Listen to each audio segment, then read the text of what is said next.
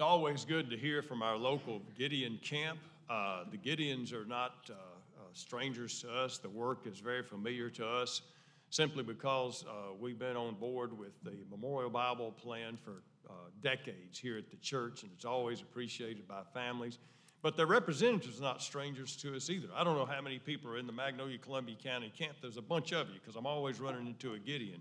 And the people that are in the Magnolia camp, they're, they're friends, they're coworkers, they're associates of all of us. I'm glad to have Stephen Atterbury. He's going to come and present a few things about what they've been doing this past uh, year, uh, what they've accomplished, what they've been doing with the money that we send them as well. So you uh, come and, and present to us the good work that you're doing with the Gideons.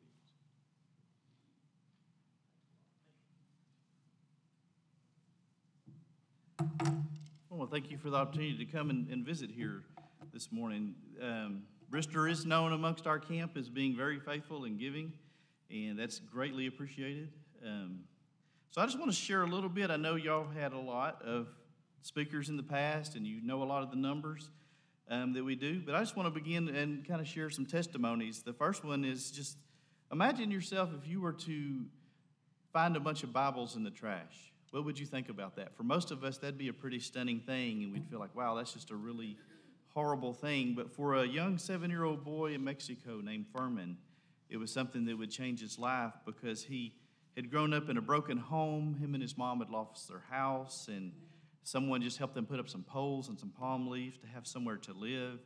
And now some people had witnessed to them from their local church, but they just didn't quite grasp everything. And his mom, because they didn't have anything, went to work in the city dump. And because they look for things to eat, they look for things that they can find and sell or anything that they could reuse themselves. And as she's digging through the city dump, she finds trash.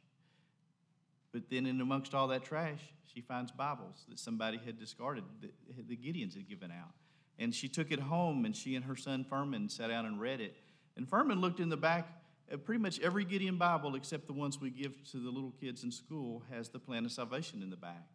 And so he read that and he realized, wow, I can be saved. And he got saved, and his mother ended up getting saved. And he grew up, and they just how much it changed their lives. And he looks back and he says, hey, the, the Gideon. The Gideon ministry, he says, the New Testament that the Gideons put into my hands changed my life and my destiny forever. And that's, that is our goal. But our number one goal, you know, everybody says, well, what are the Gideons, what's your goal? And, you know, it's, clearly we want to get Bibles into hands, but why do we want to do that? We want people to have a personal relationship with Christ. There's no other good reason to do that. And that's what worked with Furman. Um, this past year, we gave out over 2,500 Bibles in Columbia and Lafayette County alone. We just in the last month gave out a thousand Bibles on the opening day of SAU's campus, and that is a huge blessing to us. And so when I look at like what can what can the church do to help us? Well, you know, one you already do. You do the Gideon card and, and offerings. And I know y'all are gonna put a plate up afterwards. And, and, and money does, it helps buy Bibles. And hundred percent of what you give goes to purchase Bibles. Because the Gideons ourselves, we have dues and we give contributions that help run the organization so that every other penny that goes helps buy Bibles. Um, the other thing is is pray. You know, a thousand students out there got Bibles couple, you know, in the last month, and we need to pray that God will will help them find, you know, and help them open what they need. Uh, The other thing is, is we're always looking for more members. I know you said we have several members, but we're always looking for more members. So let me share a couple of other quick stories with you. There's a there was a young man named Jim Boone who back in in the 1970s he grew up in a Methodist church in North Carolina. He always remembers his Sunday school teachers talking to him, but he never really understood what it meant to know Christ. And as he was going to college, there were Gideons giving out Bibles, and all his friends were like, "Man, don't go over there where they are." And he said, "No, wait." I don't know what they're giving out, but I want this. Something tells me I need this. So he took the Bible and he put it in his backpack. And Jim Boone, even though he grew up on the East Coast, he loved to surf. So he would backpack all the way to California with some other um, surfing guys out there, some lifeguards. And they decided he met up with them and he, he's reading the Bible along the way, but he's realizing, you know, God really loves me, but he doesn't really realize a whole lot else about God that he needed him personally. But they go down into Mexico. They're 1,400 miles south of Arizona. And he gets an underwater camera after he's tired of surfing one day. And he goes out and he says, I'm about 200 yards from shore. And all of a sudden, I realize I'm surrounded by a school of feeding sharks. And he said, I realized I'm too far to make it back. And he says, two things ran through my mind. If I get bit by a shark, I'm probably going to die because even if I make it back to shore, I'll bleed to death before they can get me help. He said, the other thing I realized was is I probably won't go to heaven because even though I know about God, I don't know God personally. And so as he reached the shore and he had managed to not get harmed, he said, uh, God, I realize I need you in my life, but he still wasn't quite sure what he needed to do. And he, but he knew back in North Carolina he had a friend who was a Christian. He said, I'm just going to get a bus tonight and I'm going to start making my way back. Well, that very night, as he's traveling through Mexico, the Mexican army pulls them over. And he she said, It's dark. They get him out. And he's like, I don't know where I'm going. He says, I think I'm going to jail because you always hear about those things happening in deep Mexico. And he said, They pull out of his backpack this Bible and they immediately go, Put it back, let him go. And as he gets back on the bus, he realized, you know, just the presence of that Bible caused them to let me go. He says, I need to, he says, there's no way that I need to go any further. So when he gets to his hotel room that night, he prays and he reads and he, and he realizes, God, please forgive me of my sin and come into my heart.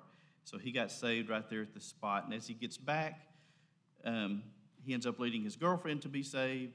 And actually, as of last year, so I assume they're still, if they're still living, they would have been married for 48 years since that time. One of my other favorite testimonies is the one I'm about to share, which because this one really kind of hits home to our area. Is a, a gentleman named Bruce Rudd, and he was from East Texas, and he worked a lot of contract work and worked for a mechanical contractor and traveled around the area. And a lot of us know people who do that, and that's what Bruce did.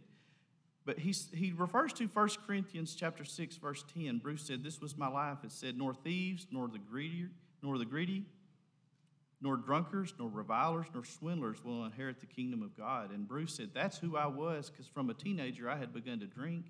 I had, uh, you know, my life consisted of going and, and hanging out with people who drunk. But he said he realized he needed more than that. He says, I've got a good job, but every time they'd go stay in a hotel, he would end up down the lobby and just drinking with people. And, you know, we're in the bar. And he said, I reached the point where I was suicidal and I did not know what to do with my life. And he says, I'm in, a, he's in a hotel room in Corsicana, Texas. And he says, you know, he says, I, where am I headed? I'm heading down to the bar. But he says, as I'm walking out of the room, I reach over and I take the doorknob. And he said, it's like God spoke to me. And he realized, if I don't accept Christ tonight, it may never happen. I may never have that opportunity again. So he got to thinking, well, what do I need to do? Well, he remembered there's a Gideon Bible in the drawer of this hotel room. So he went over and he picked it up and he began to read it. And he just began to read through the book of John. But he just couldn't quite grasp. And he says, I really couldn't quite understand. And he didn't realize that the plan of salvation was printed back in the back. So he thought, how do I know? How do I know what I'm reading? How am I going to understand this? And he's like, I wished I could hear somebody preaching right now. So he flipped on TV, which I know TV doesn't always have the best preachers on it, but he happened to come across one that was very solid. And the preacher was quoting John 14, 6, which happened to be the very verse that he had just read, which, of course, is where Jesus said, I am the way, the truth, and the life. No one comes to the Father except through me.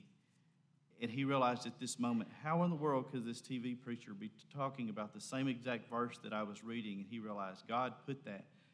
God has put his word in these people in my life at this moment to help me realize he is the way, he is the life. And he sat down and he took, accepted life, he accepted Christ into his life that night and surrendered his life to him.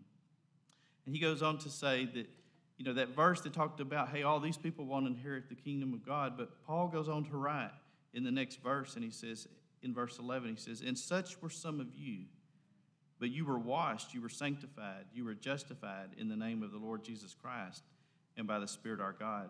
And so he realized, wow, I've been saved. Interesting thing that Bruce always he says as he wrote his testimonies, he says, Hey, you know, so I've done this. And he said, You know what I did? He says, I, I left my room and I went down to the bar. And he goes, Everybody's like, Wait a minute, you just got saved. But he says, I went down there this time to get a pot of coffee because I was so hungry for God's word. I went and got, drank coffee all night and I read the Bible all night long. And he went and actually bought Bibles himself at a local store to give to his coworkers because he's like, hey, I've been saved and now I want to share that with others. So that's what we hope to do with the Gideons. So I appreciate your prayers. Really thankful for your for your gifts that you've been able to give to us, and what a blessing they've been to us. Because souls just like those I just mentioned are saved by the gifts that y'all give. So appreciate your time. Thank you.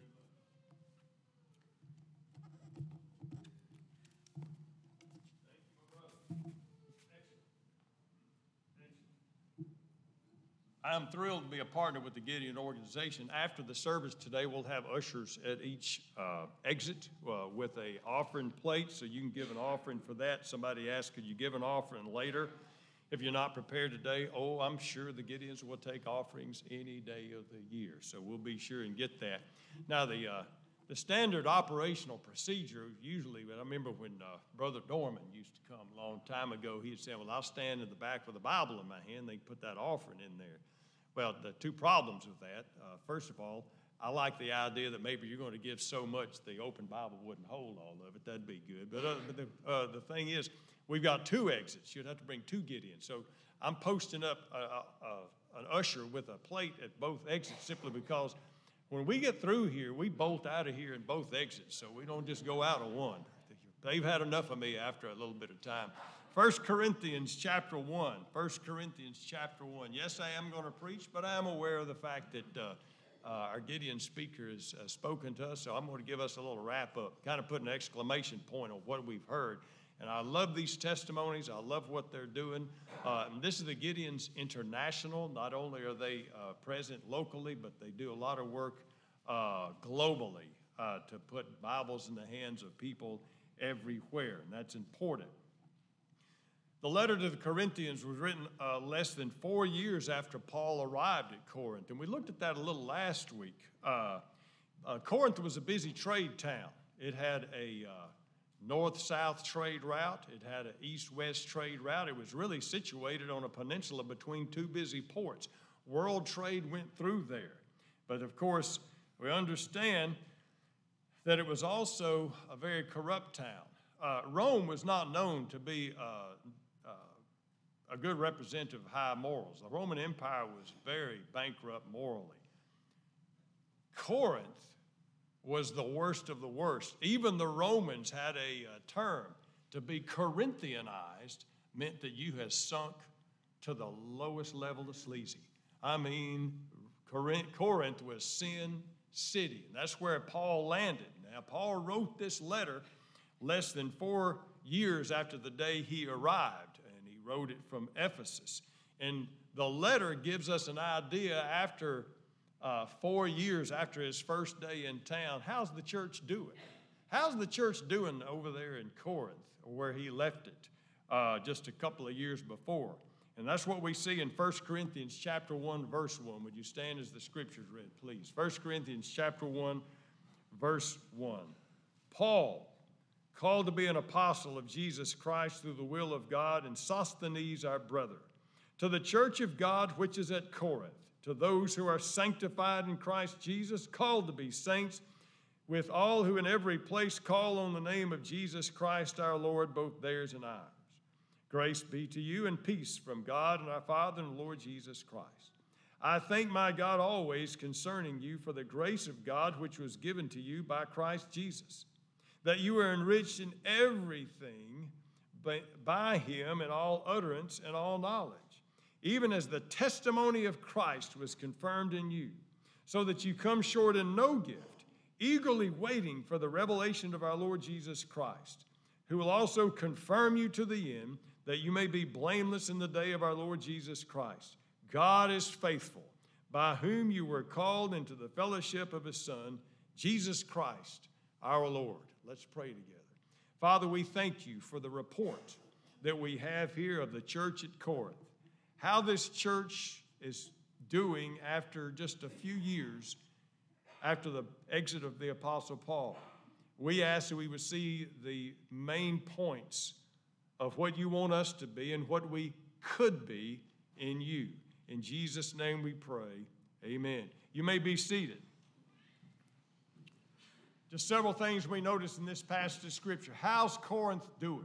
How's this church doing in the sleaziest town the darkest moral town in the Roman Empire? Well, first of all, we see this is a church with notable spiritual gifts. In verse 5, he says, You were enriched in everything by him and all utterance and knowledge. Now, the word rich means they abounded in these two things. Utterance means the ability to communicate their faith. Not only could they communicate their faith, but they were active in communicating their faith. Sometimes the question is not that we could do something, the question is, would we do something, right? And so they were enriched, obviously enriched, in the matters of communicating their faith and in an all knowledge. They understood the message of God, they understood the purpose of the church, they understood their reason for being in that town. They had a, an enrichment of knowledge, which meant they were knowledgeable about who they were, what they were, why they were here, and they were knowledgeable about the message that they were to share. They did not fall short of any of the other spiritual gifts. In verse 7, you come short in no gift. Wow. We're not just talking about the ability to communicate or the knowledge of the word, but they had an abundance of all the Spirit. He said, You're not sh- coming short of any of the spiritual gifts. Now, about a page back from where you are in Romans chapter 12, Paul gives us kind of a representative list of spiritual gifts, just so you know kind of what we're talking about here when he says this in Romans chapter 12, verse 6. Having then gifts differing according to the grace that is given to us, let us use them. Did you catch that? Having gifts, we have gifts, let us use them. And we go a little further. If prophecy, let us prophesy in proportion to our faith. This is not foretelling the future, but forthtelling the Word of God. Or ministry, let us use it in our ministry. And I've mentioned that passage of Scripture. That word ministry means practical acts of service. If we have the gift of a practical act of service, use that gift, is what he said. Or he who teaches in teaching, he who exhorts or encourages with exhortation, he who gives with liberality, he who leads with diligence, he who shows mercy with cheerfulness. That is just a partial list. We have of course, preaching the word, teaching the word, practical acts of service, giving, and leadership. They excelled at all of them. But it gets even better. You know what Paul said in Galatians chapter 5, verse 22 concerning the gifts of the Spirit. He said this The fruit of the Spirit is love, joy, peace, long suffering, kindness, goodness, faithfulness, generous, self control. So we understand these people had it all. They were not short of anything. So we realize they were a church with notable spiritual gifts. Secondly, they were a church with a recognizable witness. In verse 6, even as the testimony, this word testimony means witness, the witness of Christ was confirmed in you. Now, the word confirmed has a couple of meanings, and we'll look at both of them uh, this morning. The first of all, the word confirmed is a legal term that an action was confirmed with a title deed. In other words, a purchase of a of a piece of property was confirmed or established or documented as real and authentic with a title deed. He said, Your testimony, your witness is confirmed the testimony of Jesus Christ is confirmed in you. Well, what does that mean? Established, documented. It means this there was a recognizable difference between their lives and the conduct of the town. There was recognizable distant difference in the way they behaved and the way the town behaved, in what they believed was right and what the town believed was right what they called acceptable and what the town called acceptable. There was a remarkable difference. Their behavior validated the message of Jesus Christ, did not contradict the message of Jesus Christ. That's what it meant when he said the witness was confirmed in them. The witness of Jesus Christ was confirmed. Their lives, their testimony validated the message of God's word, did not contradict God's word. You know the, the excuse that people give. Well, I'm not going to church because of all of those hypocrites. Well, that's exactly what Paul was saying was not happening at Corinth. He said, the testimony is confirmed in you. And then, thirdly, here was a church with an unshakable trust. He said this You come short in no gift, eagerly waiting for the revelation of our Lord Jesus Christ. eagerly waiting, when he talked about the revelation of our Lord Jesus Christ, talking about him coming again. Coming again. They were waiting, which means they were looking for it. They were looking for it because they trusted his promise. And his promise is still, I am coming again. And here was a church that was looking for the coming because they were waiting for the coming because they believed in the coming.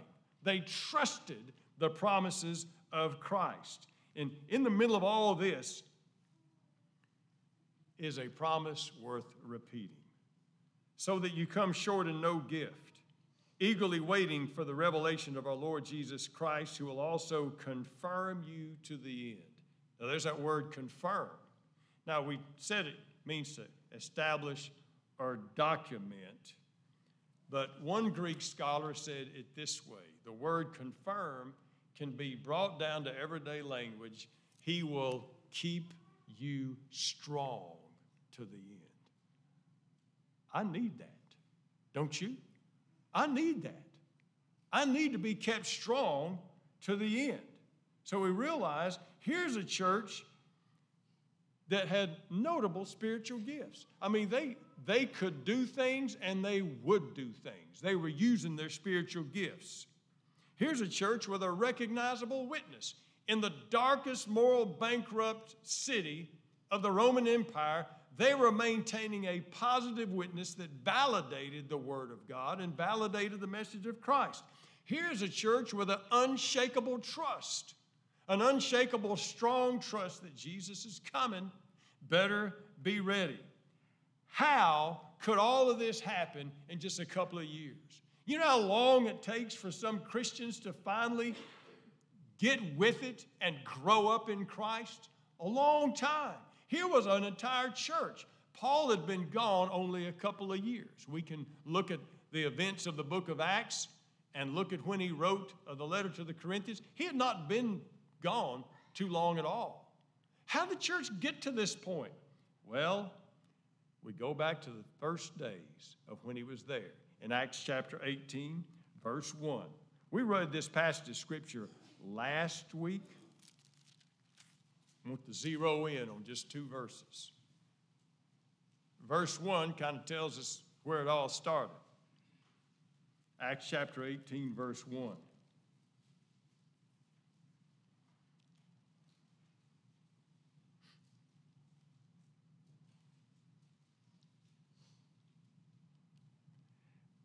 Acts chapter 18, verse 1. After these things, Paul departed from Athens and went to Corinth. The next several verses mention some details about what he did, but verse 11 gives us a summary of the work of the Apostle Paul. He continued there a year and six months. Watch this teaching the Word of God among them. What what he do for, for a year, a year and a half? 18 months, he stayed there. And he stayed there teaching the Word of God. Now, what he taught to the Corinthians, not what they had heard all their lives. Because the Word of God teaches us there's some things, the way people act and the way people behave, that's quite acceptable and celebrated in some cultures that's totally contradictory to the Word of God. The people at Corinth recognized a lot of different idols, a lot of different gods. Just anybody can get to heaven. It's just a matter of what road you choose. And the gospel said, I am the way, the truth, and the life. No man comes to the Father but by me. There is no other name above heaven whereby you must be saved. So we realize everything he taught was contradictory what they had learned as Corinthians. But he continued there a year and a half, faithfully teaching the word, knowing that in some circles in town it was unpopular.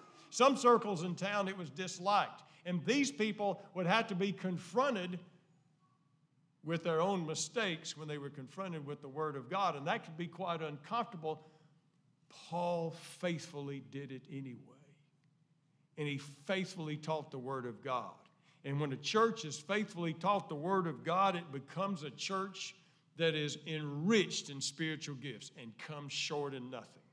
When we are faithful to teach the Word of God, then we become something for Jesus Christ. When we're faithful to teach the Word of God and the church has a priority on the Word of God, our witness will reflect the Word of God and not contradict the Word of God. When we are faithful to teach the Word of God, we become strong because the Word of God strengthens us, because faith comes by hearing, hearing comes by the Word, and faith keeps us strong. But faith is increased by the Word of God. So you see where it all ties in? The church became something, a powerhouse where a powerhouse was needed. And God can do that with any church anywhere. But how did it happen? It happened when priority was placed on the Word of God. Why is that important? Because that is why we're here. Passage of Scripture, and this is where we'll close 1 Peter chapter 1, verse 22.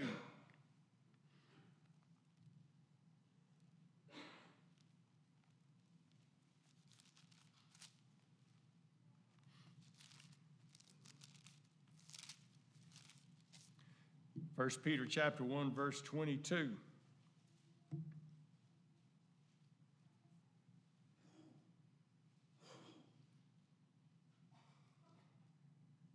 First Peter chapter 1 verse 22 since you have purified your souls in obeying the truth of the spirit and sincere love of the brethren love one another fervently with a pure heart having then been born again not of corruptible seed but incorruptible through the word of God which lives and abides forever. Because all flesh is as grass, all the glory of man is the flower of grass. The grass withers, the flower falls away, but the word of the Lord endures forever. And look at what he says to wrap it all up. This is the word by which the gospel was preached to you. Everything else people pursue temporary. He said, but the word is permanent. And he said, This is the word by which the gospel is preached to you, which tells us this.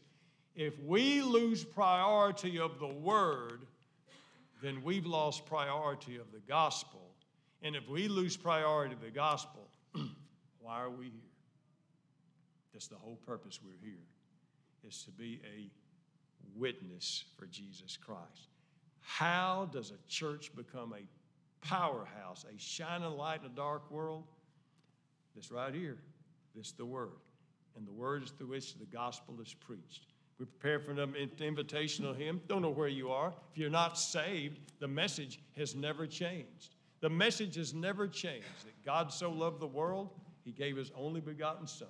Whoever believes in him will never perish but have everlasting life. I can't put it any simpler.